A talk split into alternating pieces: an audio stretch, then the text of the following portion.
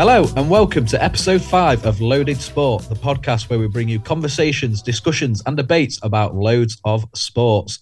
For this very special episode, we're moving away from our usual weekend preview and weekend review and bringing you, our listeners, a bonus World Cup preview episode. I'm Dawson, and I'll be playing the role of host. Joining me to discuss if they think it's coming home for Christmas or if it's just a case of getting your hopes up for Christmas are Adam. Adam, how are you feeling, mate? I've been better, thank you but I'm hoping uh, hoping I can manage to get through this conversation about the World Cup. I'm very much a believer of it coming home. So it's very important that you're here, mate. Which is why I've been given duties of being host tonight because Adam is feeling under the weather. But just based off of that uh, little bit of info you gave us, mate, I think, and I'm sure our listeners will agree that you sound even more upbeat than usual. So I'm sure we'll be in for a good episode. Thank you. I'm also joined by Kemp. Kemp, how you doing, mate? Interim man with the mic. How are you? I'm very well, mate. Thank you. What about yourself? Nah, not bad, thank you. Looking forward to talking about the World Cup and ripping on my favourite England manager. Can't wait. Yeah, that's it. Mike Bassett. Can't wait to hear it. And also, we're very lucky to be joined by the man who's found some time in his busy schedule to bring us the city vibe. So lock up your wives, everyone. It's Muj. Muj, how are you doing? Blessings upon blessings, brothers. I'm good, mate. I'm good. I'm I'm excited for this. There's a there's a lot to talk about, and um, like you said, I think Adam sounds just as miserable as he usually does. So I don't know why. Yeah, but I'm uh, I'm I'm buzzing for this. Good. We're excited to have you, mate, and we'll be even more so to have you more involved moving forward. So, like I just said there, can't wait to get stuck in with you to the World Cup, and I also can't wait to get stuck into you lot even more. But that's for another time. We'll get into the upcoming tournament very shortly. But first, I've got a question for each of you. What is your earliest World Cup memory? Muj, I'm going to start with you, mate. Um, I think my it's quite a vivid one. It, it, might be. It's not really depressing for me, but it's the 2002 um, World Cup final um, where R9 scored two goals and he had that absolutely unreal haircut where half of his head was loaded up and the rest forgot to kind of uh, turn up. It was, uh, yeah, where he absolutely annihilated Germany, and uh, he was in the, the prime of his life. Um, but that same day, my uh, my parents separated as well, so I will oh, always attach that World Cup final to uh, my parents uh, breaking up. So yeah, I'd uh, I'd say that's my earliest. Fucking hell, Muj. I thought you said it weren't depressing. Jesus Christ! Right, it's good news for me, mate. No, well, I, I, I, I, was just I was just about to say you you know you'd be hyped Ronaldo there, prime of prime of his life, yes. prime of his career. He's one of my favourite players, my favourite non-United player of all time. So, what on that day made you happier, getting to witness Ronaldo in his prime and win the World Cup, or your parents separating? Yeah, if anything, I thought of my parents separating as just a bit of a distra- distraction. I was trying to watch the game. I saw the first goal like without any distractions, and then all hell broke loose. But um, yeah, I mean R nine, like he's it, when growing up, he was probably my favorite player to watch. I think that Brazil team were were young then as well. Um, you you would have thought they would have repeated in 2006 as well with the the team they had, but yeah, he was just phenomenal to watch. And when he came out with that absolutely crisp lid as well, I thought he was just just audacious, audacious bloke. Absolutely love him. Yeah, I'm, I'm sure there were many people that weren't planning on leaving the house for a little bit that had that haircut. But yeah, it was. Uh, I don't think I've ever seen an interview where, where he's explained why he had that. So if any of you are aware of that, or if any of our listeners are aware of that, drop me a link or a comment on, on one of our posts to let me know. Because till to this day, what 16, well, sorry, 20 years later, I'm still not sure went through his head when he uh, got that cut that day. But anyway, go on, mate. I was saying, do you remember that um, during quarantine, the uh, the lad on he kind of went viral for it. He asked his dad for that yeah. Ronaldo cut, and his dad gave him the 2002 final R9 it, it cut. Is. Yeah, classic. Poor, poor, lad, poor lad. He, he was a bit stressed with that, wasn't he? yeah. Um, and just to clarify, if anyone thought so, I said non-Man United player. Um, just to yeah. clear that up. If uh, anyone wonders, Kemp, earliest World Cup memory. It's also the 2002 World Cup. It's not actually anything to do with football. It's actually the Ant & Dec We're on the Ball World Cup song, an absolute anthem, as you'll probably all agree. But no, I just remember my stepdad just dancing around the house singing "We're on the ball," and that's literally yeah. like that, that's literally the only thing I remember from that World Cup. But um, yeah, that's that's the first memory of the World Cup that I've got. I was only seven at the time, so can't expect to remember that much from that World Cup. But being completely honest, that's the uh, the first one I can remember, Dawson. Yeah, I think that's the kind of age where you do start to remember. Just off the back of that, I'll give you mine uh, to back you up. World Cup 1998 uh, in France is my earliest memory. I was eight years old at the time. Uh, beat uh, Tunisia 2 0 in the opening game, beat Colombia, Beckham's free kick, where he did the infamous at the time sort of humping celebration. I don't know what you want to call it, but I'm sure you'll remember it. And then that game in the knockout stages against Argentina, the Michael Owen wonder goal, where he took the ball in the halfway line, beat two Argentinian players, and buried it in the top corner. Announced himself on the world stage at only 18 years old, and unfortunately went out on penalties to um, after well after misses from it was Paul Ince and David Batty. I want to say both had their penalties saved, but yeah, that's my uh, that's my earliest memory um, from the World Cup, and yeah, it's it's amazing. I, I love it. I fell out of love with football over the years. It's picked up slightly over the last couple of years, but the World Cup's always been there as like peak fandom for me. I absolutely love it. Adam, mate, what about yourself? What's your earliest World Cup memory? Uh, similar to Muj and Kemp, mine was back in 2002 uh, when we played against Brazil in the quarter final, and it was a 7:30 a.m. kickoff, a bizarre time to be kicking off a football match. And we went into school. School opened early for it. Parents stayed along and watched it. Um, and I was still starting to learn a little bit more about football at the time. So to me, it was just a chance to you know skip a little bit of school because the game had finished after school should have started. And all we could hear was parents grumbling about the fact with 10 minutes to go and there's 2 1 down to Brazil, Teddy Sheringham was coming on. So for me, it's a similar sort of situation. 2002 World Cup. Fortunately, unfortunately, should I say, sorry, uh, we lost to Brazil 2 1, and they would obviously go on to win it. Yeah, I uh, I remember watching that at school myself. Um, I think what year was it? 2002, weren't it? Yeah, so yeah. I'd have been in secondary school then, but watched it in my local primary school, and I remember me and Tina consoling each other after the game um, which is a weird memory to have 20 years later. But yeah, some things never uh, change, do they? Some things never. Some change. things never change. Me and Tina consoling ourselves after disappointing England performances. You're right. Some things never change. So that's the earliest World Cup memory for for all of us. I, am going to move on now to favorite World Cup memory, and I'm going to start like this off if if that's okay. Um, great tournament moments, as we know, not always the best performances, but always fond memories, especially when you're growing up. But I'm going to have to highlight World Cup 2018 in Russia as, as my favourite World Cup memory. Um, to be honest, it's hard to pick a specific memory. I think life peaked when Kieran Trippier bagged that free kick in the semi final after five minutes against Croatia. It's all gone downhill since then, but just that summer as a whole was was amazing. The weather was brilliant. You know, the whole country was behind the England side. Didn't go into the tournament with much hype after the performance at Euro 2016, going out to Iceland. You, you know, probably the most embarrassing tournament performance of, of our lifetime. So wasn't much hope, wasn't much expectation. But as we went through the tournament, that, that confidence grew, that momentum grew, that that country pride grew, uh, and it was great watching the games at the welfare. The penalty shootout against Colombia, winning a penalty shootout as an England fan is always going to be an amazing memory in itself.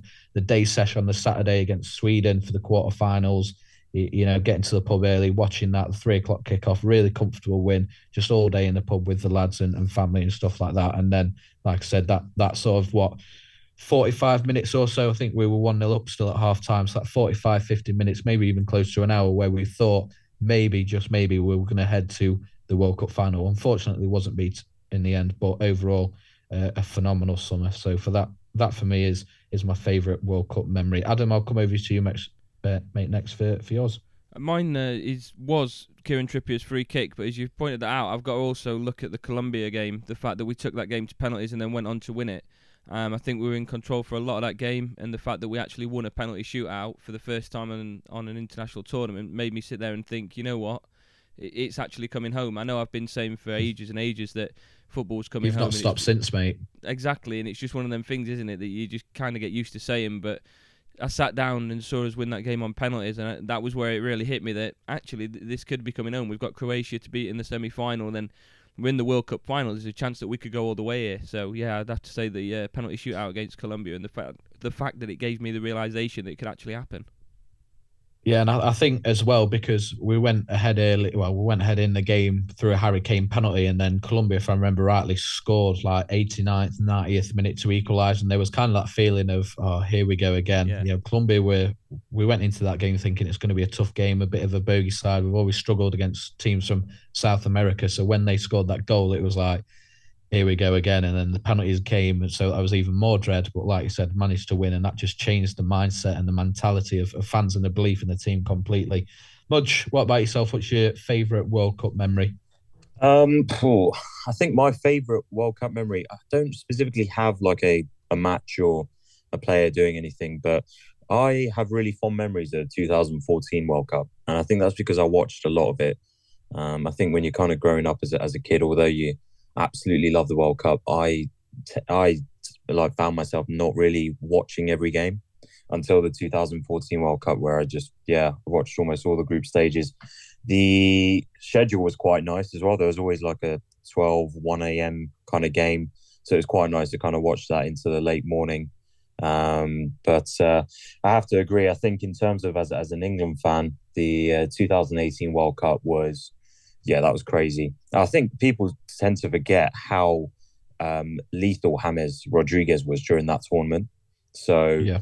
I mean, I mean, although we won it on pens, I think, uh, yeah, I think we were quite um, fortunate to kind of get through them because they were they were in a good bit of form. But uh, yeah, 2014 World Cup, I really got to enjoy that one. Really got to to watch it. I've uh, got good memories of that summer as well. It was um, quite a carefree summer, being a uh, 22 year old through the fields. Yeah, exactly, butt naked. So uh, yeah, definitely yeah. 2014 World Cup, mate.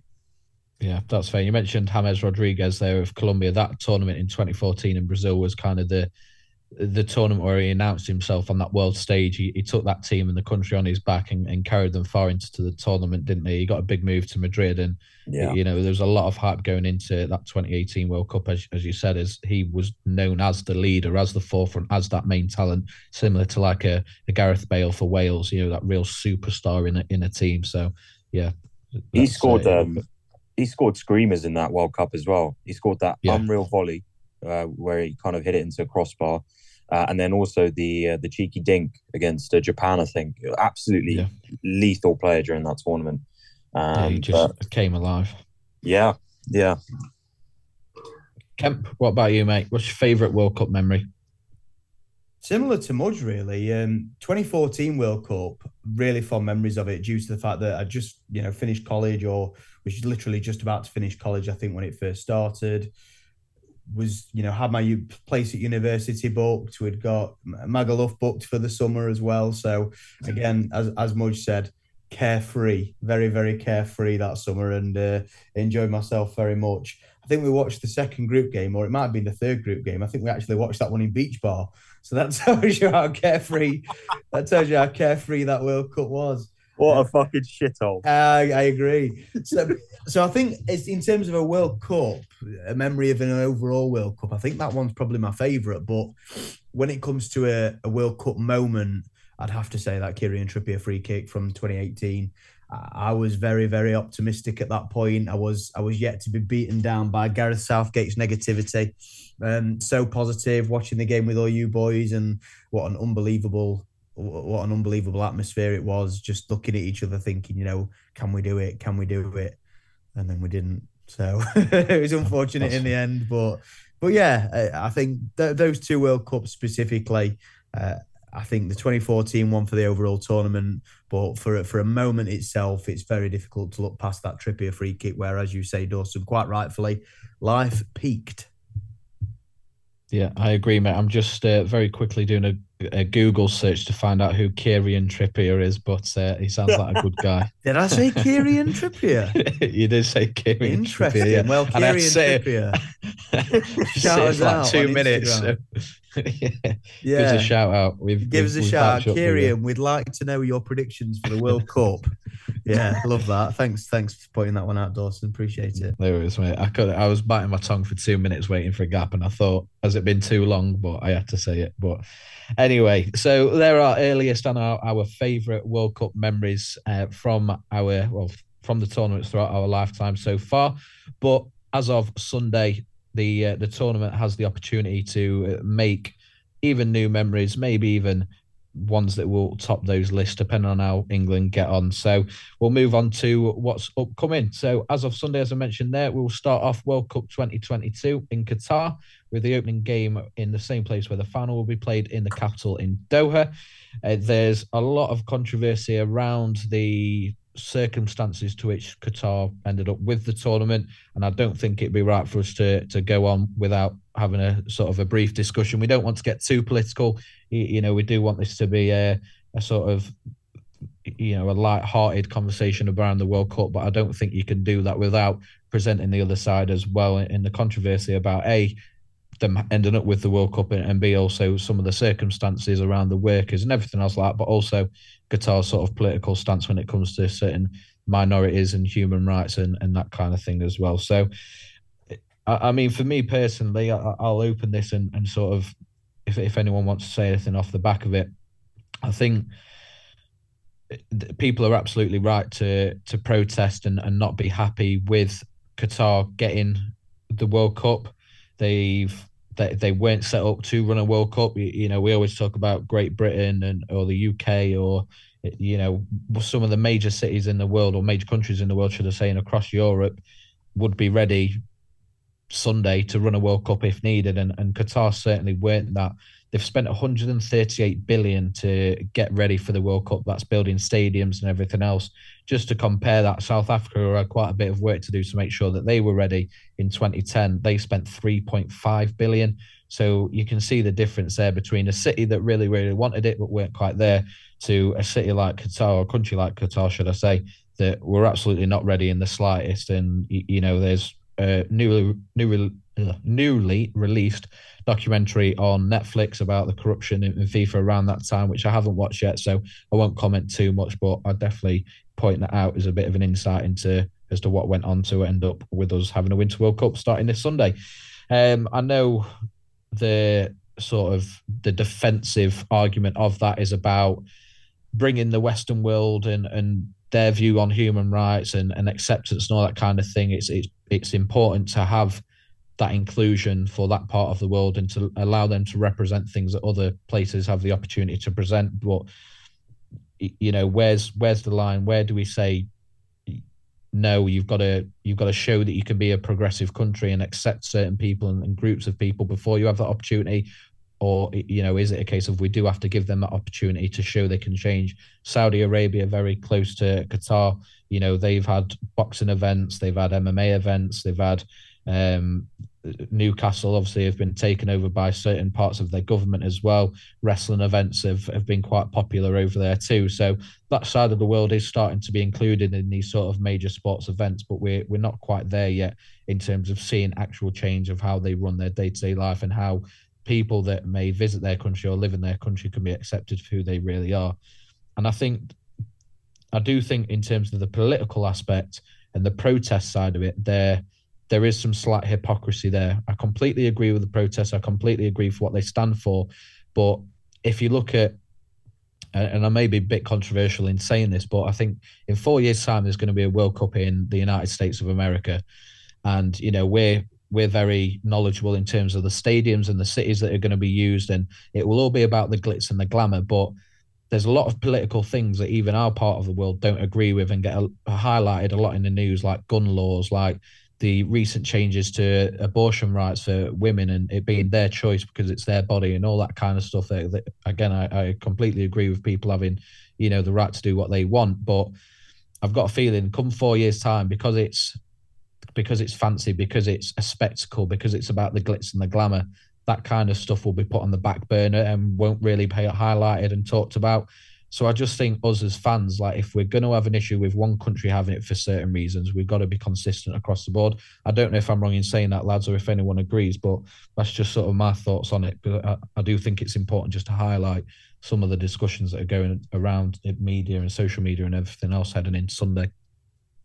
I think um, I would, go on. Go on, Campy. No, I appreciate that. I think what I would say on it, and again, I, I couldn't agree more with the initial part of the the the sort of what you said there, in the sense that I think it's absolutely right that everybody has the ability and the um, the right to protest. I think that's absolutely correct. I think the the way the Qataris run their society and, and the way that they don't accept people from certain backgrounds is is, is something we definitely don't agree with as, as a as a country as, as our ethics i'd say the vast majority of the people in the west probably don't agree with that either i would also say the workers' rights and the way that they've been treated while they've been building the stadiums and and, and stuff like that is, is is is obviously appalling for anybody that's seen any information about it.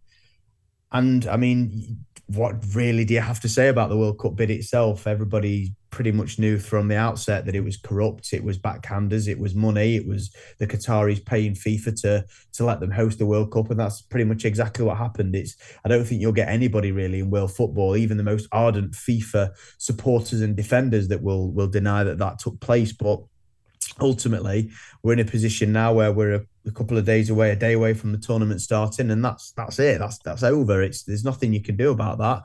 Everything's set up and it's ready to go on to your second point, and, and I've got a third point as well that I'll move on to, and I'll probably give out about that one a little bit. On to your second point about the consistency that we need to show when you know the US host it in four years' time.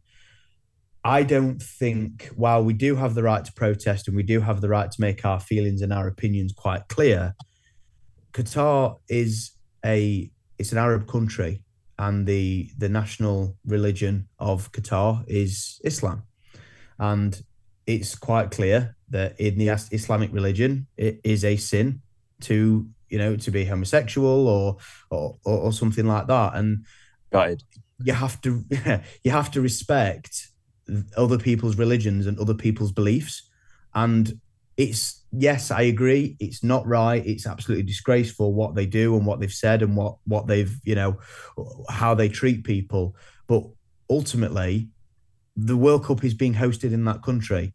You can't expect to go to that country and expect to live with the same sort of freedoms and and do what you want where you want when you want in the, in that country as you can in our country you know when people come to our country we expect them to accept our culture so I think it is only fair and I think it's right that, yes, while we protest and we do that peacefully, and, and we try and educate them in a way that isn't patronizing that these things are important the human rights abuses for you know trans or, or homosexual people is very very important. But at the same time we can't go over to the other side of the world and lecture them on on beliefs that they hold very strongly, and that's how they run their society. So I think it's a very double edged sword. Uh, obviously, it takes doesn't take a genius to to figure out that I absolutely do not agree with anything the Qatar, Qataris say on that side of things. But I also think there has to be a level of respect from people visiting that country as well. The third and final thing I'll say before I bring you in, Muj, and the thing that's really pissed me off just as much as anything else in this entire tournament is people like David Beckham and Gary Neville, who virtue signal till the cows come home about how they're so progressive and how there's there's such heroes of the game and you know they should be awarded and lauded for their for their opinions and their and, and Gary Neville, you know, standing on stage with Keir Starmer, he's so progressive. He's a you know part of the Labour Party, and then he's getting paid by the Qataris or you know to, to go on beIN Sports. You know, uh, we don't need to talk about it too much because because the conversations have already been had. But that's the thing that really annoys me currently about this World Cup. Maybe because it's happened recently, but the hypocrisy from some of the the the, the media figures in in our country and former players in our country, you know, ambassadors for Qatar with the with the the human rights you know issues that they've had, yeah. And and then being ambassadors for them. It's just it, it doesn't sit well. And Muj, I don't know if you'll agree, but that's that's the thing that's really pissing me off at the minute about it all. Yeah, I think uh, I think it's pretty public knowledge amongst all of our group of friends that uh, the Gary Neville situation irked you quite a bit, and uh, yeah, I mean, you know what? I think I'd compare that to um, celebrities singing "Feed the World" when they've got millions of uh, pounds in their in their pockets. You know what I mean? It's quite hypocritical, um, and uh, yeah, I think um, I think the issue that I had with the Qatar should have should have it should have been a straight no, purely because of, as mentioned, in, in terms of what it, what kind of state it is. It's an authoritarian monarchist state with no real football tradition or culture, and that's what I focused on the most. The fact that they awarded it to a country with no real history of football or anything like that. And I get it. I, I do get the idea of you know we want to kind of kind of improve uh, you know a, a country status or kind of get them in the in the spotlight for the right reasons. You know, let's help them kind of you know achieve some form of uh, progress as um as a as an organization. I'm sure that's what FIFA thought about it, but I think it, it, it's just really pointed towards a bad decision because they had 24 members on that committee, um, and I think was it it was a 14 to eight split for Qatar and the USA. But I think out of those 24, two are actually exposed as being bribable. So it just goes to show like they were just pretty much a collective of like criminals or, you know, it just didn't really point um, any kind of uh, any kind of uh, integrity towards uh, what what was going on there. And um, yeah, like like I get it. I mean, Bayern Munich, for example, uh, often train uh, in Doha, so you know, I feel like Qatar are quite well connected in terms of uh, yeah, in terms of countries. I know the French president and uh, the German president heavily supported the World Cup being in Qatar. Uh, I just think it, it, it, yeah, it didn't it didn't seem like a fair decision. It just felt like it was really, really rigged. And um, yeah, I mean, everyone's kind of knowing this World Cup as the Aircon Cup. Like they'll be playing in like still ridiculous heat. Like we're talking November, and they'll be playing. I think, if I'm correct, in inside inside stadiums with the aircon on. That's not what football should be about. It should be played in the summer, you know, it, with the stadium tops fully open. And uh, yeah, it'll be interesting to see. But um, yeah, I think it, the appointment had red flags straight away. Um, Adam, I don't know what your what your thoughts on it are, but I mean, from what I've gathered, it seems to be a pretty unanimous uh, dodgy decision from uh, FIFA. Yeah, I've not really got too Muj more to add onto it than what you three have already said. Um, like you said, it was just it's been kind of like covered in bribery from the very beginning, hasn't it? The decision to allow Qatar to host it, and then obviously everything that's gone from there has just spiraled uh, down, and it just seems like it was a mistake to even let Qatar host it in the first place. And you mentioned there much about about the aircon or aircon cup or what you called it there, and the whole point of it being in November to December is because of the weather during the summer months. Hitting yeah. 50 degrees is, is clearly unreasonable to expect any kind of world class football, shall we say, or world class sport of any kind to be played in those conditions, which is why it was moved. It's going to kick off Sunday. Kemp, you mentioned it yourself. It, it is kind of it's too late now. It's going ahead, whether we agree or disagree with it. There's nothing we can do to stop it. We can talk about it all night, you know, and all through the tournament, but that isn't going to stop it going ahead. It's just a case now of, of what will the legacy of it be because they can come out of the other end of it and say, you know what, fair enough.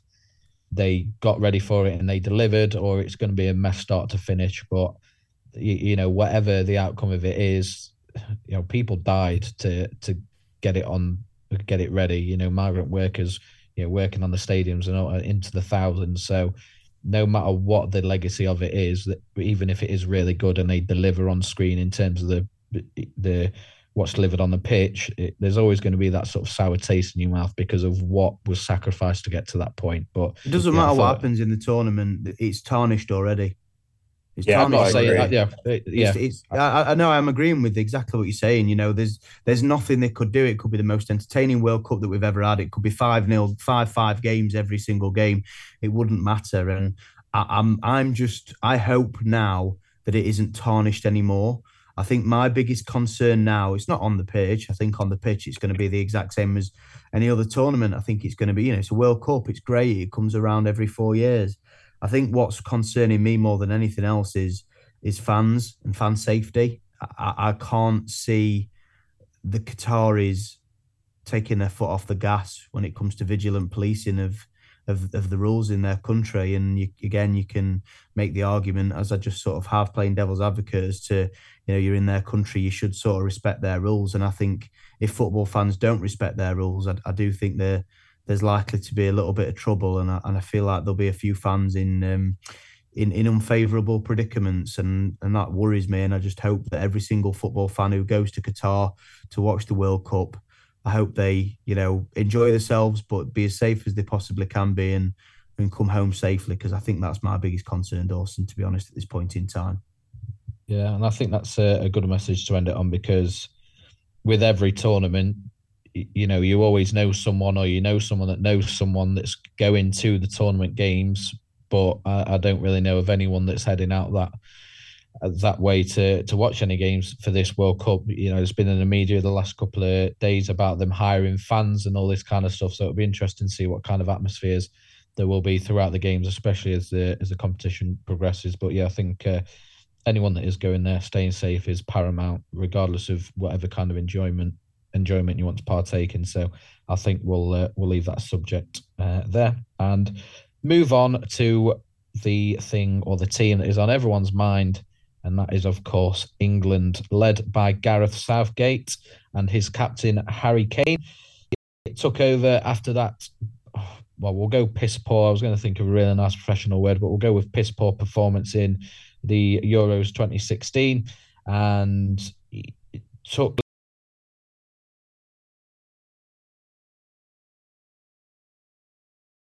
relief and, and turned that round into what was that semi final performance in World Cup 2018, and then of course reaching the final in the Euros just last year before losing on penalties to Italy. So the faith is still there, or, the faith has, has grown.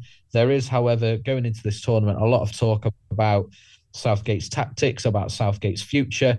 And for me personally, I think that's very harsh because on paper, in our lifetime, we've never got past the quarterfinals. We've not even got into some tournaments like Euro 2008, for example.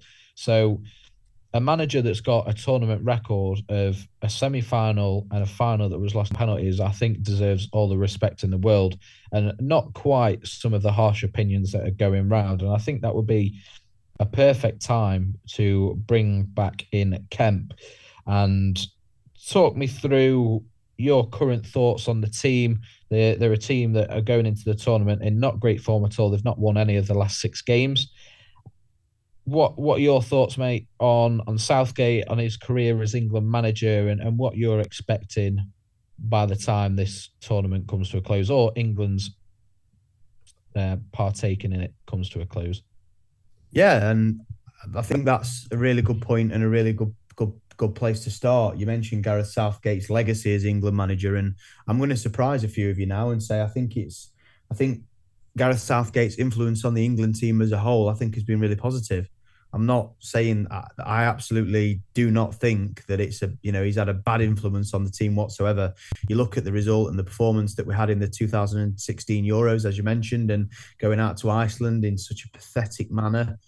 It, it couldn't get much worse, but you know Southgate really did come in and galvanise the squad, brought some young players into the squad, galvanised the country, and, and really made us feel proud of, of the England team again. I honestly do think Gareth Southgate has got a very good relationship with the players. I think the players really like him, really respect him, and I, and I do think he's he's he's turned it around on that side of things. Now I'm going to move on to the other side of things. So this, this is we're so, putting this part behind a paywall. Yeah. So, so tell us how you really feel. So, so no, that, that, that honestly is how I really feel about it. But but then I'm going to come on to something else. So that's off the pitch more than anything else. So now we look at on the pitch. So I'm going to just very very quickly run through Gareth Southgate's tournament results, if that's okay with everybody. So World Cup 2018. I'm going to start with there. England two, Tunisia one, scraped past those. England six, Panama one. That was an unbelievable day. I'm sure everybody will agree. England nil, Belgium one. Okay, let's move on. Round of 16, England beat Colombia on penalties. Quarterfinals, England beat Sweden 2 0. Semi finals, Croatia beat England 2 1. We'll not bother about the Belgium third place playoff because it doesn't mean anything, does it? Let's be honest. I feel like it's a bit of a waste of time. Okay. So that's the the, the World Cup um, side of things for Gareth Southgate. So if you could just sort of reflect on that, I'll I'll go I'll point to you, Muj, on this one. I'll pick on you. If you could just reflect on that, the teams that we beat in there, tell yeah. me which of those teams we should have lost against. Hmm. I do get your point. I do get your point. That's that's that's my only my only point is that that is Yeah. my only point. so Okay. I will. So I think in terms of Southgate, right? I'll make a Mhm. quick point. I'm going to continue after you finish, Paddy. Yeah, yeah, yeah. So, um, I'd I'd say Colombia are a bit of a bogey team. I think we all agree with that. Um, Sweden. I mean, we we were expecting them, but honestly, they're they're a really gritty, resilient side. So, um, you know, I'd um, I'd think maybe Sweden, and then obviously Belgium um, as well. But you can only beat who's in front of you. And No, I agree me- with that. No, I agree with that. I agree with that, and I'm I'm very very happy that we did beat those sides. I, I don't get me wrong, I really am. But being completely honest, being completely honest, do you really think that any of those sides were really, you know, you could have come away from that thinking, oh, you know, I can't believe we've lost against those, like Iceland or somebody like that. You know, a game where we've come out of it and thought, God, I can't believe we've lost against them. They're rubbish.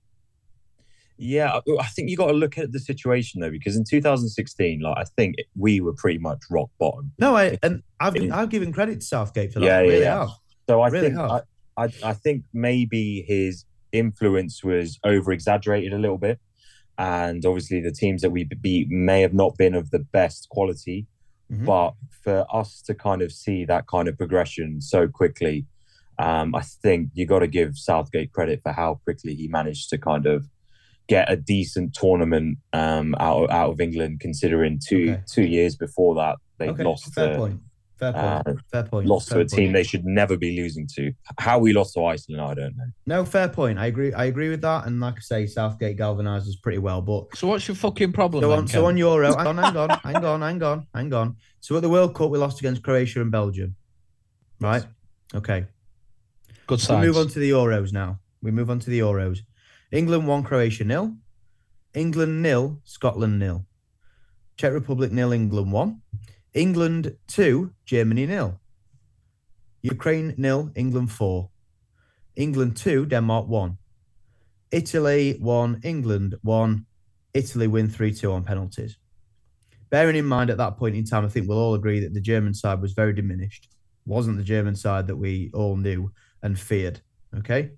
So, in my opinion, and this is why I think Southgate is is is a fraud, and everybody thinks he's absolutely fantastic, and I just don't get it. There's three teams in that entire list of teams that I've just mentioned there. So Croatia and Belgium in 2018 and Italy in 2020. Okay. They are the only three games where I look at it on paper with the sides and the squads that we played against, where if we'd have beat them, it's a really, really good win. That's a really good win against a team that we're either underdogs against or we're about even. We've we've we've managed to beat those teams. The three times that Gareth Southgate's come up against a team that's capable of playing decent football and actually tactically able to adjust to, to England, we've failed. He can't adapt tactically as we've seen against Italy in the final because in the first 15 minutes we were absolutely all over him, and then after that Italy just con- controlled and dominated the game throughout the game, and we, we we didn't deserve to win it. Let's be honest, we we just didn't.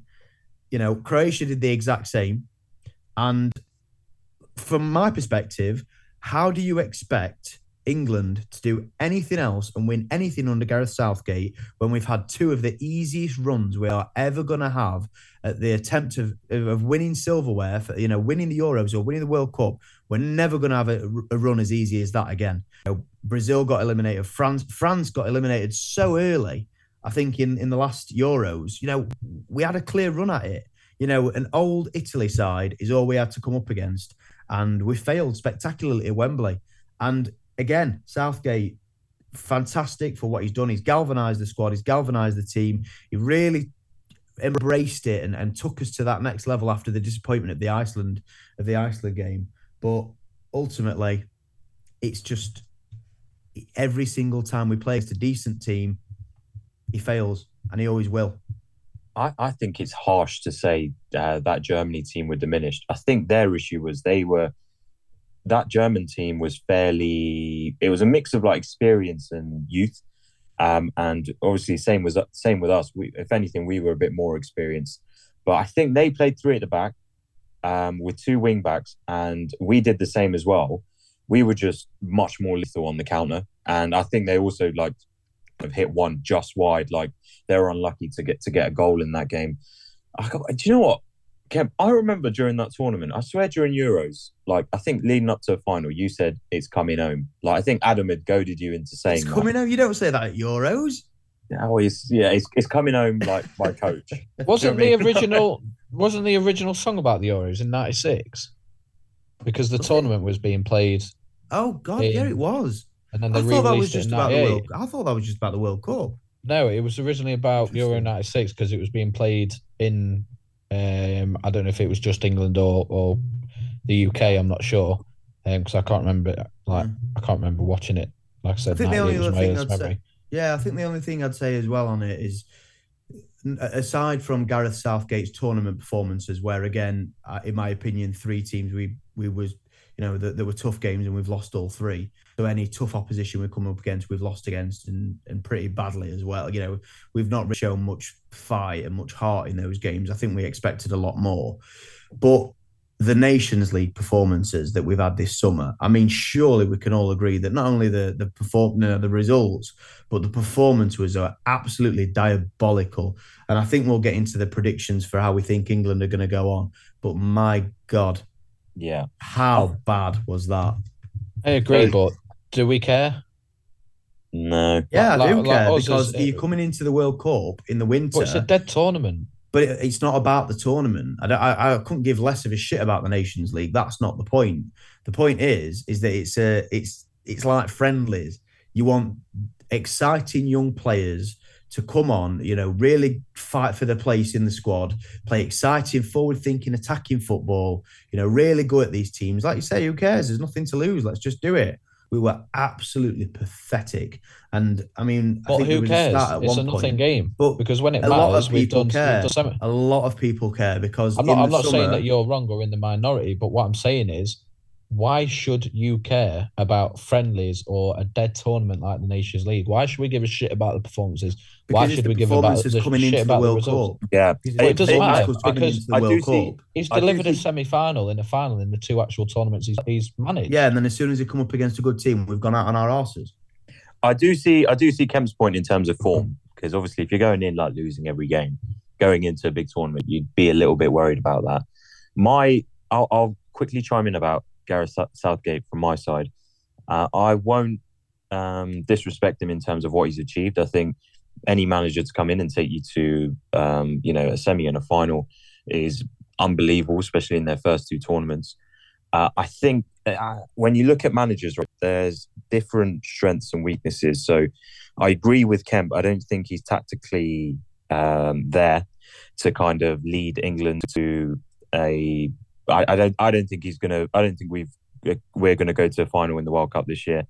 Um, I think, like, like Kemp said, I think he's just. Um, he, although considering he's got that, that that pool of players at his disposal, um, England have been a bit kind of underwhelming, I think, in terms of their performance in general.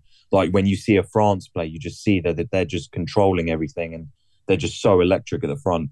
With England, we're squeezing through wins like, uh, you know, against teams that we should be kind of beating quite consistently.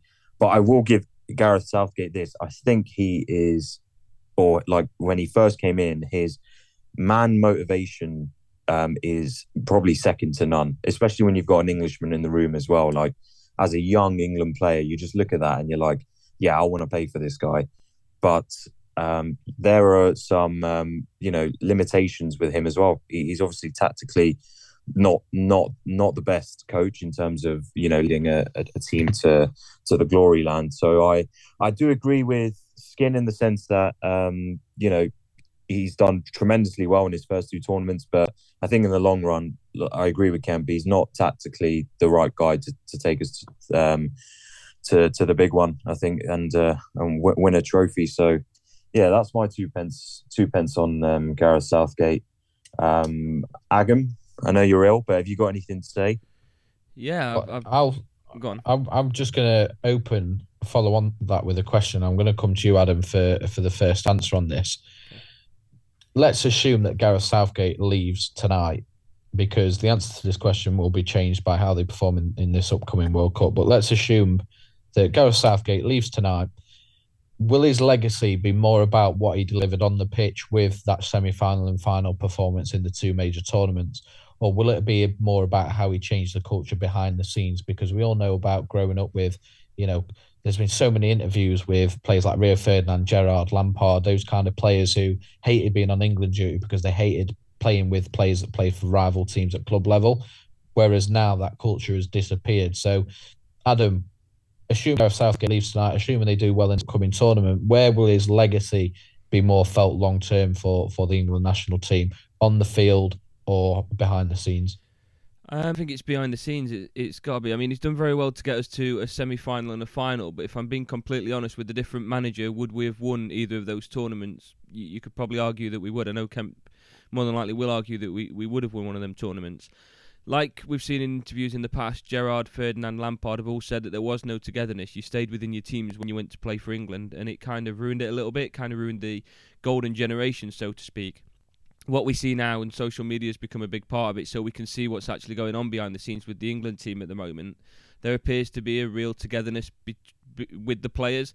They seem all geared up for it and there seems to be that sort of, of camaraderie that we didn't have back when we had the golden generation obvious goals and your Rooney and them sort of players as well. So I think a lot of it's got to come to that. What we've also got to think of and when you think back to when Gareth Southgate was originally appointed for me I was I was set behind it being either Sean Dyche or Eddie Howe at the time because of what they'd done with Burnley or Bournemouth respectively. And Gareth Southgate, now you look back at it, was the obvious appointment because he'd used a lot of these players at the under 21 level when he was manager there. And it's something that the FA wanted to introduce, bringing in players that had played together from the under 21 level, bringing them through. Yeah, you're going to get the occasional player that maybe doesn't meet that sort of potential that was set out for them at the beginning. And with Southgate, he's brought those sort of players through. So he's managed a lot of this England squad from an earlier age. And if we're going in that same sort of routine, the next manager is obviously going to be Lee Carsley, which again doesn't make too much sense. But you look back on what the FA's process was, and it, makes sense. It was Gareth Southgate. I think the fact that his style of football is yes, if we get a goal, but when we get them goals in them games that, that Kemp's mentioned, the one we got early on against Croatia, the fact that we scored early against Italy, in both of those games we got the goal, but then we sat back, and the reason why we were dominated in those games because we allowed the pressure to get to us. We didn't take the game to them. We got the goal. We thought we could sit back for the remaining 80, 85 minutes, and and just sit tight and hope that they, they wouldn't get a goal out of it. Croatia obviously managed to get something out of it, and Italy took it to penalties in the end. So you, you go up against two sides that are quite strong attackingly, and and there you go. You're going to have that sort of struggle. So for me, I think his legacy will sit with the fact that if he leaves today, the the news reports are going to say he's the manager that took us to a semi final and a final. It'll not say anything about the fact that he, he bottled it, he lost us those finals. It'll just be the fact that he took England to those parts of the tournament. Fair enough. So I'm going to come to you now, each of you one at a time, with your pre-tournament prediction on England's progress. And then I also want you to give me your starting 11 if you were in charge that would win England the World Cup. So, Kemp, I'm going to start with you, mate. What's your pre tournament thoughts on how far England get? And what is your lineup that can and would win us the World Cup in Qatar? Last 16, we'll get through the group. We should get through the group. USA, Wales, Iran. I mean, Iran really shouldn't be a difficult challenge at all. I think USA and Wales, Wales are really going to be proper up for it. USA, they've got some decent players, but they, shouldn't be too much of a. Uh, they, should, should be tricky customers, really. So I'm thinking we get through the group, but I think we'll fall at the first knockout hurdle. I don't know we're going to get. I don't know the possibility is that we'll get, but I just think when we get to that knockout round, I think we'll bottle it straight away. I don't even think it'll be a get through the stretch of the tournament. I think it'll be a an immediate bottle job. So that's that's my prediction for how I think England will get on. As regards the team, I did give a lot of thought to this, and I, I, I wonder what you guys think. But here we go, and I might surprise a few of you with with this prediction. So I'm going with four at the back. I don't think the three at the back works anymore. I think it's very very negative. I think Southgate really doesn't play to his strengths. We've got some fantastic attacking players, and and we don't we don't utilise them, and we've got some very weak players at the back, and we tend to, like like Adams just said, sit back rather than go forward, which doesn't make all the sense in the world to me. So I'm going Pickford in goal. I'm going Walker, Coady Stones, and Trippier. Jude Bellingham and Declan Rice in the midfield. Sterling on the left, Foden as a number 10, Saka on the right, and Harry Kane up front. So it's more of a sort of 4 2 3 1, I would say, uh, with the emphasis on sort of going forward, maybe Trippier and Walker bombing forward where they can, and Bellingham and Rice maybe covering for those for, for, for those guys when they bomb on. So for me, that's that's my starting eleven, and I don't know if that's sprung any surprises for anyone, but that's that's what I go with. I think Coady being in there, Trippier at left back is a bit surprising, but I'll I'll quickly jump in with mine, and because my uh, my starting eleven is very very similar to yours, so may as well get that out of the way. I've got us getting to the quarterfinals. Similar to you, Kemp, I think pretty good performances or po- positive results, should I say, in the group stages. I think we'll get through the last 16 um, and then we'll fall a bigger team come the quarterfinals. I, I do agree in sense of that we seem to struggle against those teams where it's a bit more even.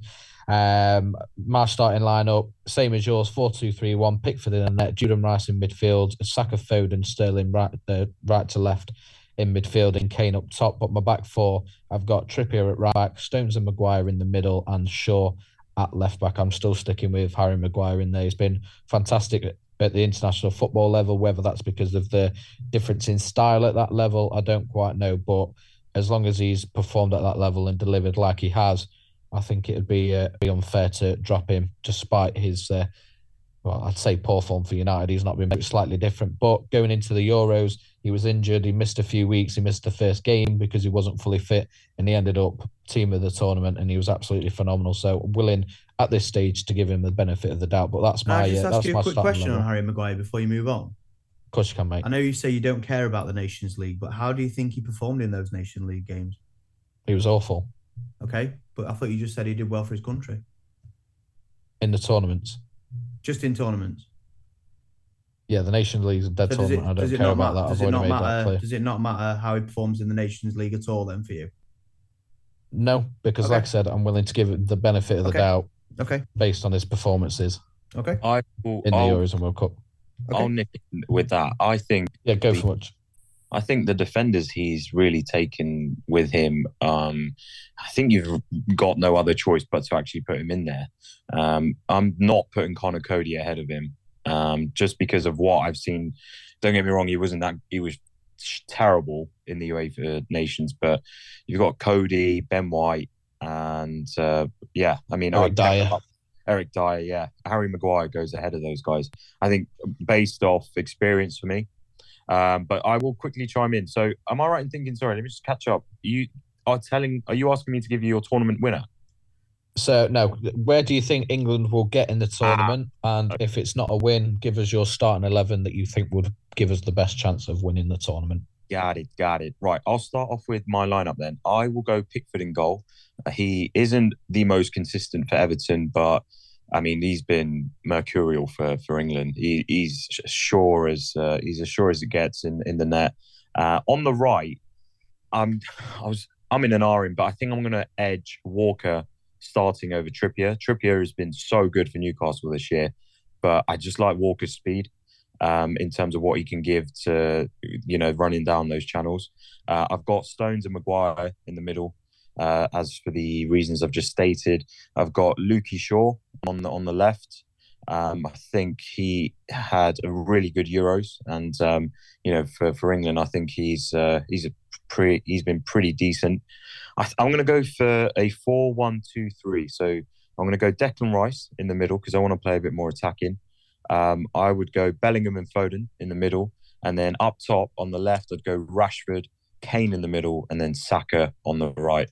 I think Saka is probably going to be the X factor for uh, England. I think in terms of creating goals. Uh, I know that's a bit controversial because obviously Sterling's going; he's quite a seasoned player, and um, yeah, I just like I, like I like Saka there, and I think Grealish uh, coming off the bench could be a could be a, a little bit of an X factor as well as Maddison.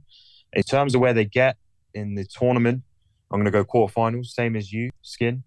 Um, Yeah. I think it's going to be because of I don't know. They could play. They could play some really good football, but I, I'm a huge believer in the fact that because we're going to Qatar and playing in those conditions, I'm so set on a South American team beating us. Um, that's if we meet them. But if we meet a South American team, I think they do us in the quarters. Um, but yeah, that's my my lineup and my prediction.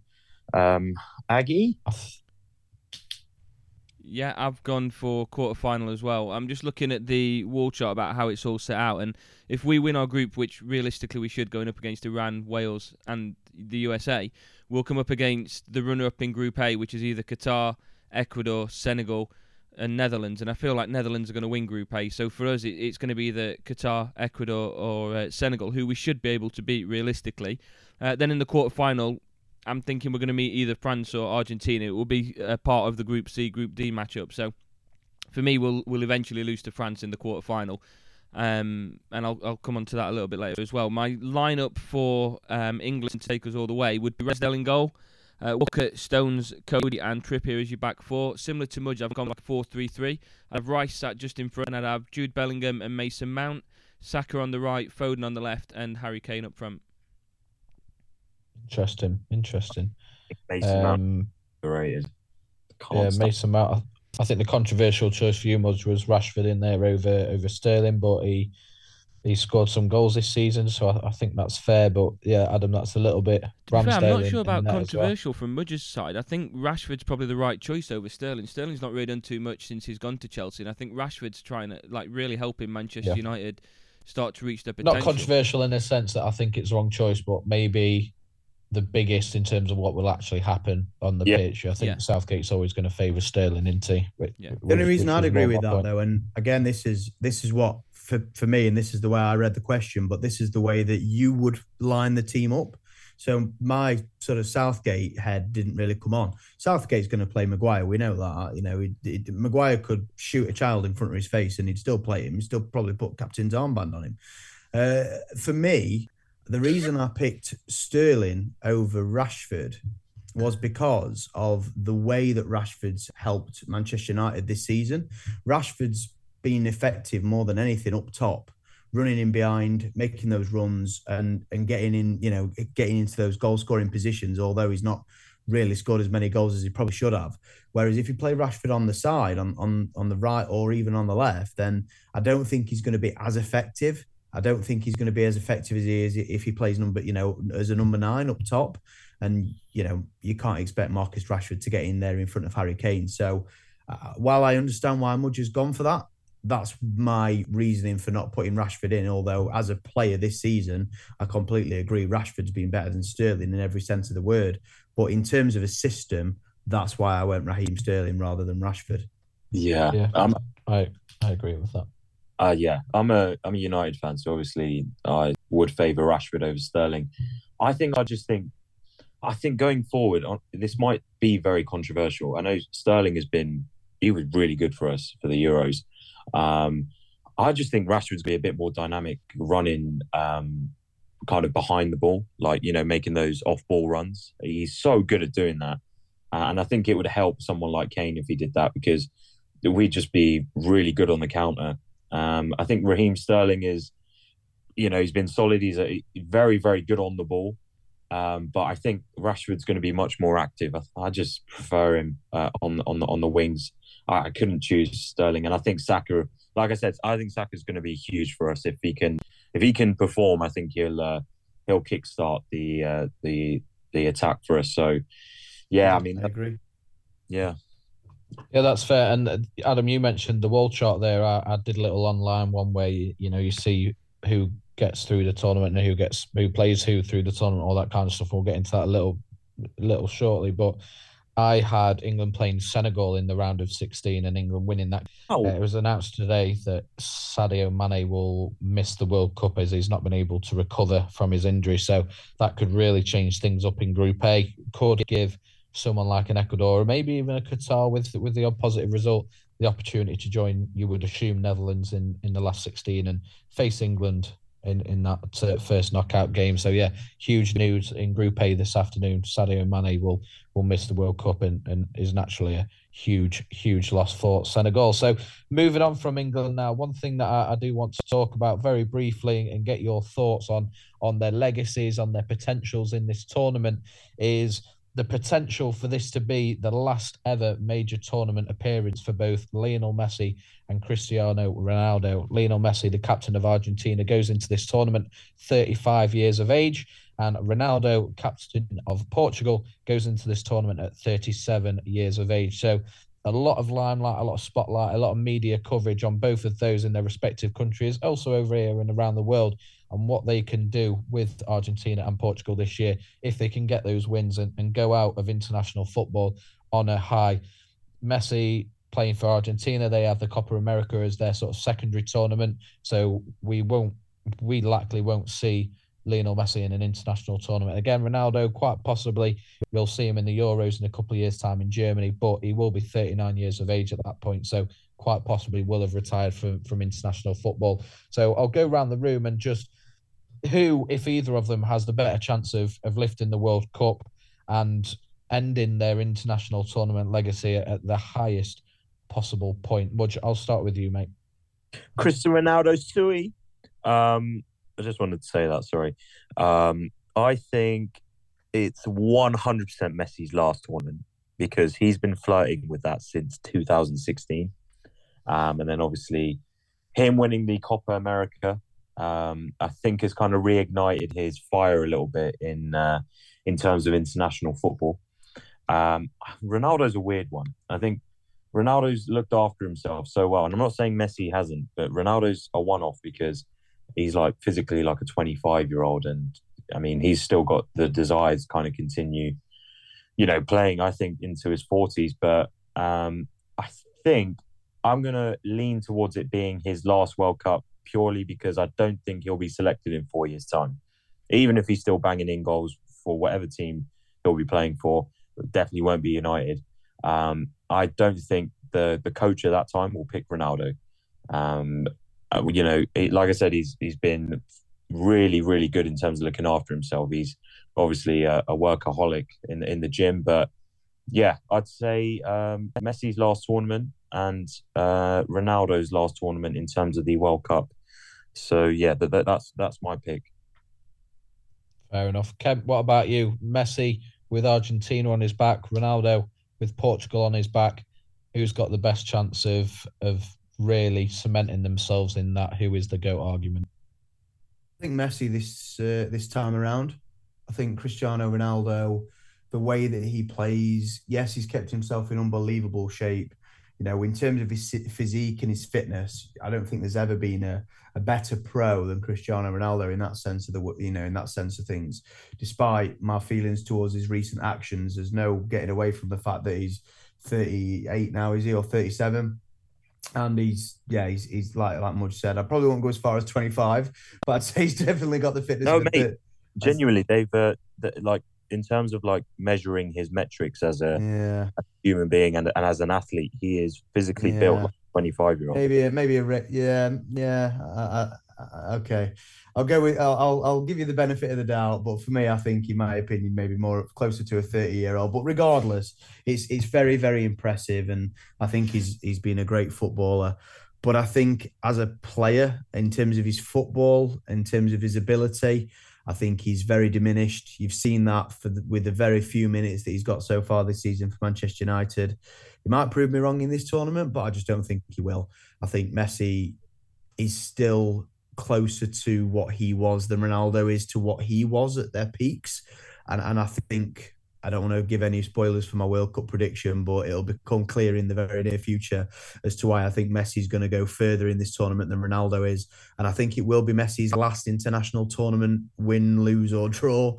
I yeah. think Ronaldo might go again in the Euros, but I think this is Messi's last one, and I think uh, I think he'll perform better than Ronaldo in this one, and I think the legacy of this tournament will be in Messi's favour rather than Ronaldo's, Dawson. Fair enough, mate. Adam, what about yourself? Who do you think's got the best chance? You know, we, we've also got to take into account the team of players around them as well. We know they're the shining light. We know they're the leading men, but it's not just about them.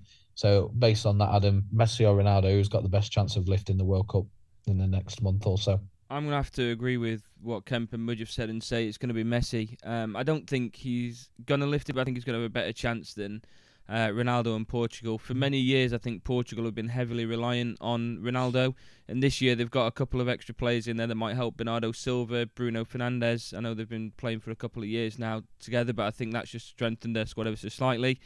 Um, Ruben Dias and João Cancelo now involved as well. But for Argentina, their attack force, you've got Di Maria, you've got Lautaro Martinez, of course you've got Lionel Messi as well, and then Dybala. You've got a very strong attack from Argentina, and I think a lot of defenses are going to come up against that attack and really struggle.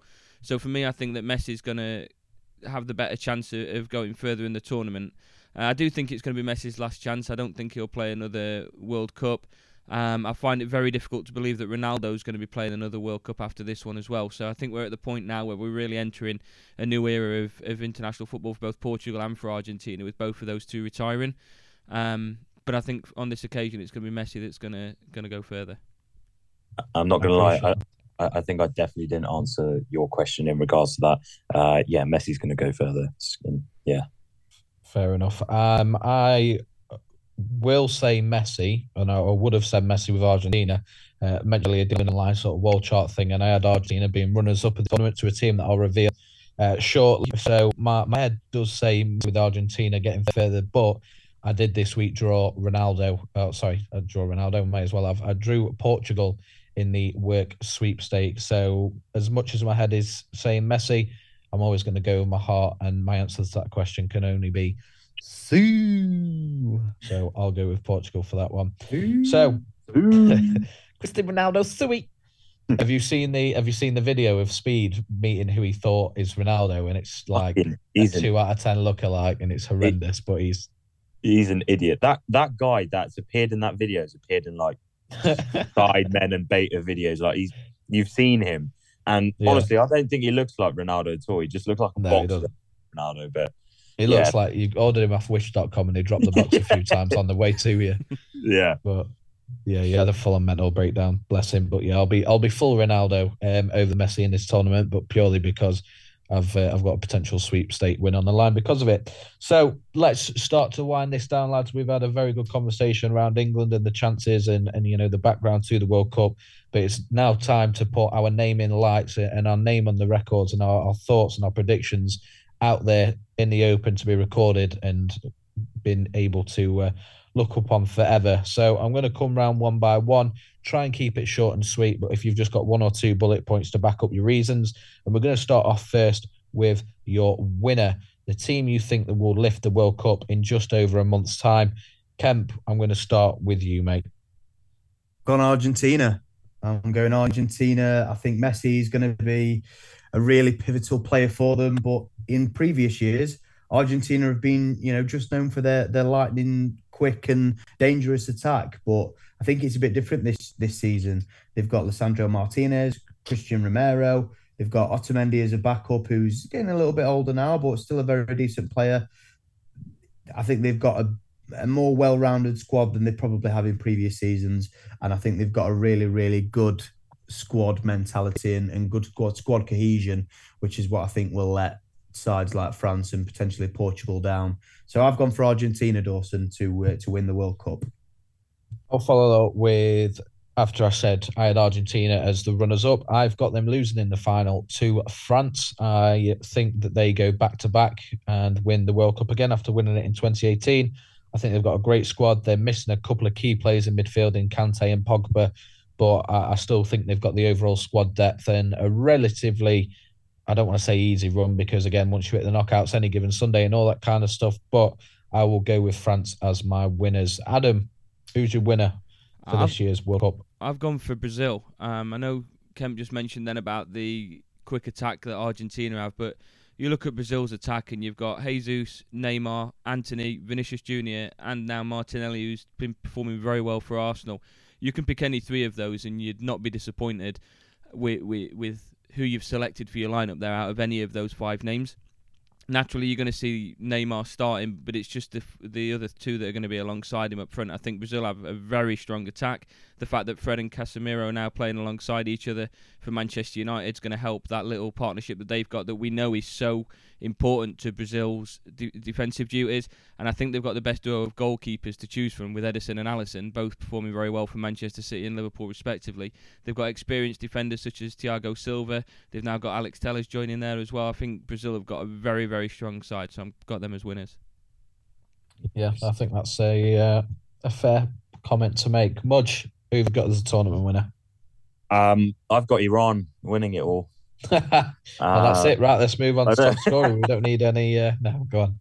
Uh, no, I think um, I had a feeling Kent would go Argentina as well. I've gone Argentina, um, and I think that's because over the last two years, I, I honestly don't think they've lost a game since like October 2020.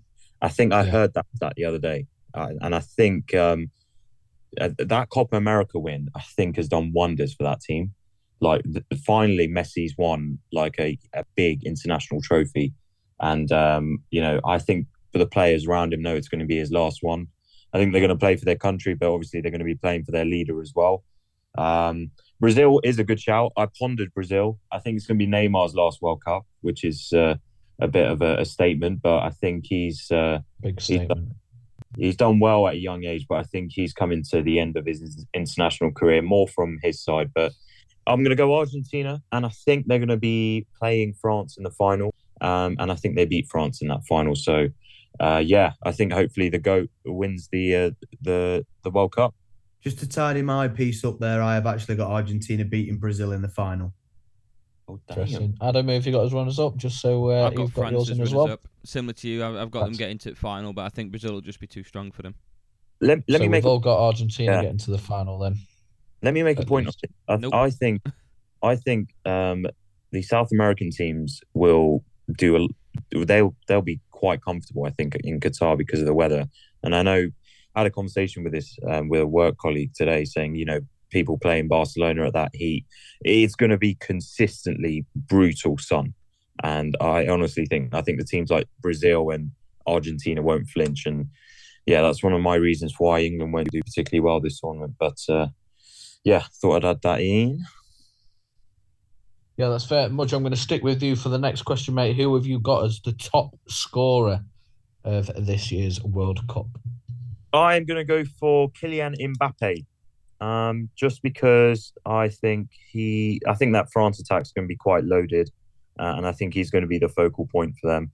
Uh, if you want me to predict how many goals he'll score, I'm going to go with six. Um, so Kylian Mbappe is my top scorer. Yeah, I think I'll jump in there just with you mentioning six. It was uh, Kerowin that and, uh, mentioned on our Instagram page when leaving his answers that that sort of five or six range is all you need to really be in the mix for top scorer. And for, and for that, um, well, taking that into account, I'm going to go Harry Kane as the top scorer. I think he can easily get four or five in the group stages. Um, you know, he can then easily score another one or two potentially in that round of 16 game and even lose, uh, sorry, score one in a losing effort in the quarters. So I think even though I've got England going out at the quarterfinals, I can see Harry Kane still being in around that top scoring mark come the end of the tournament. And I'll be honest, even though I've got France winning the tournament, I can't see Mbappe sort of really taking the spotlight. I think they'll it'll be a, a team of players chipping in with you know maybe Mbappe on around three and then a f- quite a few on two and one and things like that. So I think Benzema's got more of a chance of uh, ending the top scorer um, for France. So yeah, I'm going to go with Harry Kane. Aggie, Oh, uh, can, can we quickly segue into me from that one just very Oh, quickly? I don't want to we can, interrupt the running order, but it's a no, it's fine, mate. I just looked at the screen, mate. No, it's fine. It's just it's a perfect opportunity to say that my top scorer I predicted is going to be Karim Benzema. I think. Okay, makes yeah, sense. I just I, I thought I'd capitalize on that as you said it. Uh, he's in the form of his life. He has been for the past few seasons. Uh, he's got such weapons around him that I think he's going to find himself in front, you know, f- five, ten yards in front of goal quite often, with with not, you know, with a whole goal to aim at. So I think Benzema will finish on five goals, and I think that'll be enough for the top scorer, Dawson. L- Yeah, can I make well, a uh, quick? Can I make a quick point? Yeah, of course you can, mate. Go. They have Tunisia, Australia, and Denmark in that team. They're going to Yeah.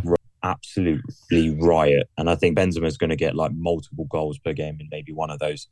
But th- that's the reason I went Mbappe because I looked at that group and I was like, they're going to absolutely feast on these bum teams. So, um, yeah, I, I think uh, France, yeah, Benzema is a great shout. But uh, yeah, yeah, I know Mbappe is getting a, a lot of hype, but yeah, I would favour Benzema when it just comes to outright goals. And the only reason I'm carrying on speaking is because I'm coming to Ag next, but I just need to wait for him or give him the opportunity to come back in the room because I can only feel, or I only feel like he's just thinking about Muj feasting on his bum after what he just said there. so I'm just giving him a moment to uh, to come back in the room and come away from that thought. But Aggie, you're in, mate. Who have you got as top scorer for the 2022 World Cup? I've gone for Lionel Messi. I considered Benzema, I considered Gabriel Jesus for Brazil, but I've settled with Messi. Um, similar sort of thing. I've looked at the group stage, and they've got Saudi Arabia, Mexico, and Poland in the group stage. Uh, they're, they're going to be looking at either Denmark, Tunisia, or Australia realistically in in the uh, round of 16. So for me, I think Messi on his, his final World Cup is going to do absolutely everything he can to, to go on and win it. And I think I've got him down scoring eight goals throughout the entire tournament. So for me, I, I feel like Messi's going to going to be top goal scorer. Yeah, completely fair, mate. Completely fair. And Aggie, again, similar to the last question, uh, we, we'll finish with you on that one. So I'm going to start with you on the next one. Pretty much every international tournament, there's a surprise team, a team that mixes it up with the big gun, big guns in the later stages, a team that gets further than a lot of people would have predicted. It, it was Denmark in the Euros, obviously off the back of what happened with uh, with Christian Eriksen. They you know they they had a lot of people behind them and, and they carried that with them to get to the semi-finals. Um, Croatia in the last World Cup got to the final before getting beat by France. Not a lot of people would have had them getting that far into the tournament. So there seems to be a, a history of one team getting in around that sort of semi-final game, maybe even sometimes a little bit further, and, and surprising everyone with with their progression. So, Aggie, who have you got as your surprise team? For this season? I don't know how much Cup? you really regard it as a surprise, but I've gone for Poland. Um, in the okay. group with Argentina, Saudi Arabia, and Mexico. Um, I think looking at the side of Poland, it's not really a side that you you'd think just on face value that they're going to go on and do quite well but they're quite strong defensively. The one that surprised me is Matty Cash being called up for Poland. I had absolutely no idea about his heritage that meant that he could gain citizenship in Poland. Yeah, but he did. Uh, I want to say a couple years ago now. Yeah, Crazy. about a year ago that he uh, he got the citizenship. Um, but yeah, he, he's going. Szczesny. um, since leaving Arsenal to Juve, has been an integral part of their success. Uh, Milik as well, attackingly, and of course you've got you've got Lewandowski, who's going to be a very important part for Poland. I think looking at who they've got to face in their group, yes, Argentina is a tough game, but Saudi Arabia and Mexico, I think Poland should have enough to see them off and get themselves through to the next stage. Then, like you say, it's just any given Sunday from there. Yeah, I think Poland always have that kind of conversation or, or always get that kind of backing because of Lewandowski. But correct me if I'm wrong, I can't ever really remember him performing on an international level on the bigger stages in tournament football. So I yeah, think there's well. yeah, a, a, few people have this kind of discussion and opinion when the tournament comes, and then they never really deliver. But they've got absolutely got the potential there, so I can see why you picked them. Uh, Kemp, who's your surprise team going into this World Cup? Who do you think is going to get further than a lot of people would expect? It's going to be Serbia for me. Serbia are in a group with Brazil, so it's going to be difficult for them in that respect. But they're also in the group with Cameroon and Switzerland, and I can see them getting through through those two sides uh, quite easily. The reason I say that is because I believe, if my stats are right, they they've won four in their last five games, and the, the fifth one was a draw. They've got teams like Dusan Tadic, uh, Vlahovic, Milinkovic, Savic, Mitrovic. They're all players that I think any of us that, that sort of know football at a fairly decent level know that they're all, you know, pretty decent players at a good standard. And because they've got such a good run of form, and yes, again, they've got Brazil in their group, but apart from that, they should be beating the other two teams. I think Serbia have, have definitely got what it takes to to get at least to the quarterfinal stage and possibly beyond that. Well, I'll make mine nice, short, and sweet then, because mine is also Serbia for the very reason you've given two players up front, Mitrovic and Vlahovic for Juve, fantastic strikers. Mitrovic is having a great season in the Premier League with Fulham, and yeah, I think they've got very good players in in each line uh, on the on the pitch. So I've actually, like I say, got them getting to the semi final. So yeah, Serbia for me are also the uh, the surprise team of the tournament. So Muj, we'll move on to you, mate. Who have you got? Have you got anyone different from either Serbia or Poland? I do, I do. I've got Mexico. Um, okay. I think I think I'm going to go big purely because I think a South American team. Um, I think I wanted to kind of uh, find one a little bit out there, but I think they'll prosper. They've never got past the quarters, and um, obviously they've got Chicharito leading the uh, the. Oh, is he? I don't know. Um, but I know that they've got the the goat goalkeeper in uh, um, Ochoa, and uh, whenever he's involved in World Cup, he is phenomenal. You honestly like an absolute fish out there. But I like their group actually. I think um, they've got a really good chance at uh, nabbing second. So obviously they've got Poland um, in there, and uh, I think like Ag said, they are uh, Poland are looking strong. But uh, I think Mexico in that weather, I mean, I'm heavily basing this on the conditions, but in that weather, I'd favour Mexico out of that. Argentina, Mexico, I think is going to go to Argentina, which is fair. And then Mexico, Saudi Arabia, I think Mexico roll them over. So I'm hoping Mexico are a bit of a dark horse. Um, and uh, yeah, I'd like to see them, uh, you know, make it past the, the quarters and uh, prove me right. Just on that, I don't know if it's going to change your opinion, but Chicharito not going to the World Cup. Um, no, I'll still stick with Mexico. back in your voice. Back in your voice. I like it. Yeah. Why not? You've got to stick to your guns. So yeah, that is everyone's winners, top scorers, and surprise team of the tournament.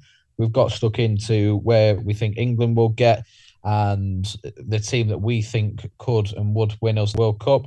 We've also got stuck into the legacies of Messi versus Ronaldo and, and what they can deliver in this tournament. So I'm going to close off now with our listeners or some of our listeners' uh, predictions as well. We've had quite a lot across our social media pages. So I'm going to get stuck in now. Naturally, some people are going to pick the same as us, but the odd one I'll, I'll ask for your opinions where, where they're a little bit different. So we'll start going through them now.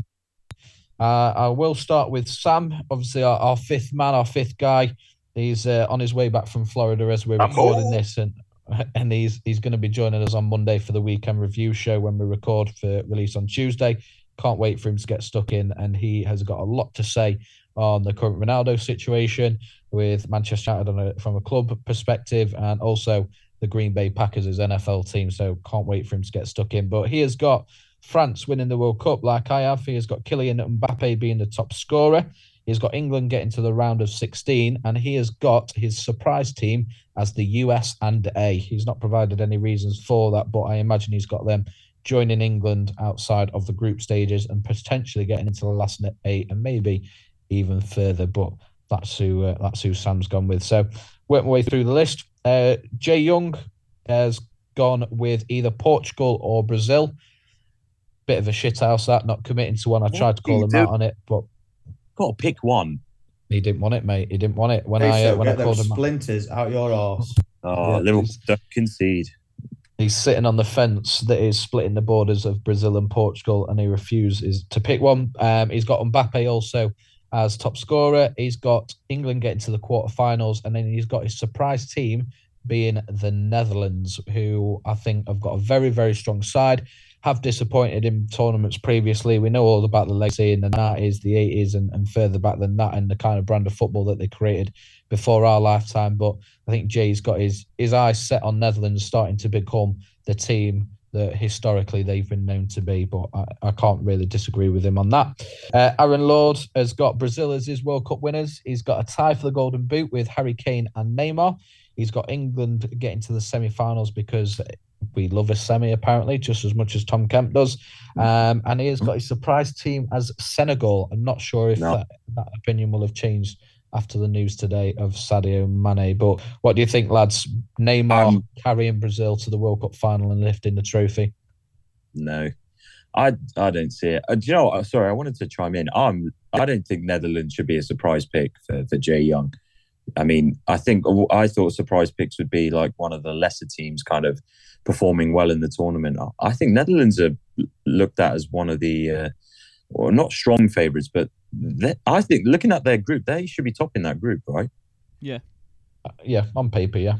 Yeah. Um, yeah, I think, uh, yeah. But uh, I think Neymar Neymar's been phenomenal for for country, club and country. But uh, yeah, I don't think uh, I don't think he's going to be their top scorer. Yeah, all the hype in 2014 and, and the World Cup in Brazil was uh, was about him carrying the nation to victory, and it didn't happen. They got embarrassed in the semi-finals by Germany, as we know. But Aaron's got uh, that scenario happening this year. Uh, on to Richard, the sexy man Shelswell, as he's known in the pub leagues around Rotherham. He's got England going all the way. He said, "Have the faith, lads." He's he can see it coming home for Christmas. He's got Harry Kane leading the way with the armband and in the golden boot race. And he also, like me and Kemp, has got Serbia as the surprise team. So quite a lot of people have, have seen that sort of depth and that quality across the pitch that Serbia have got and fancy them to do quite well. Uh, Sean, similar to a lot of people already, France to win. He's got Memphis Depay as top scorer. What you mentioned there about the group that uh, that uh, Netherlands have got. So I think he fancies Depay to get a few in the group stages and then potentially further into the knockout games. Could be quite a good shot, and I imagine pretty decent odds for an each way shout as well. England get into the quarterfinals, which seemed to be the most popular pick, and then he has got Wales as the surprise nation. Got to the semi-finals in the Euros a few years ago. They won a lot of hearts with the the legacy they've built since the passing of Gary Speed. They've got a, a world class player in Gareth Bale. But Adam, Gareth Bale, do you think he is still got it in terms of being able to deliver?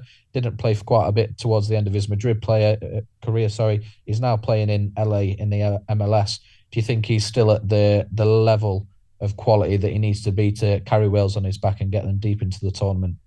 Um, if as far as I'm, I'm thinking with Wales, it'll be as far as maybe the quarter final. I can't see them getting too much further than that, but I'd say even for the quarter final, it's going to be a good result for them. For, for Wales, I think it is predominantly around Gareth Bale, and I know he's playing in the MLS at the moment, and he's still performing at quite a high level. I don't think he's anywhere near the level he was when he left Tottenham to Madrid, or even when he came back to Tottenham on loan.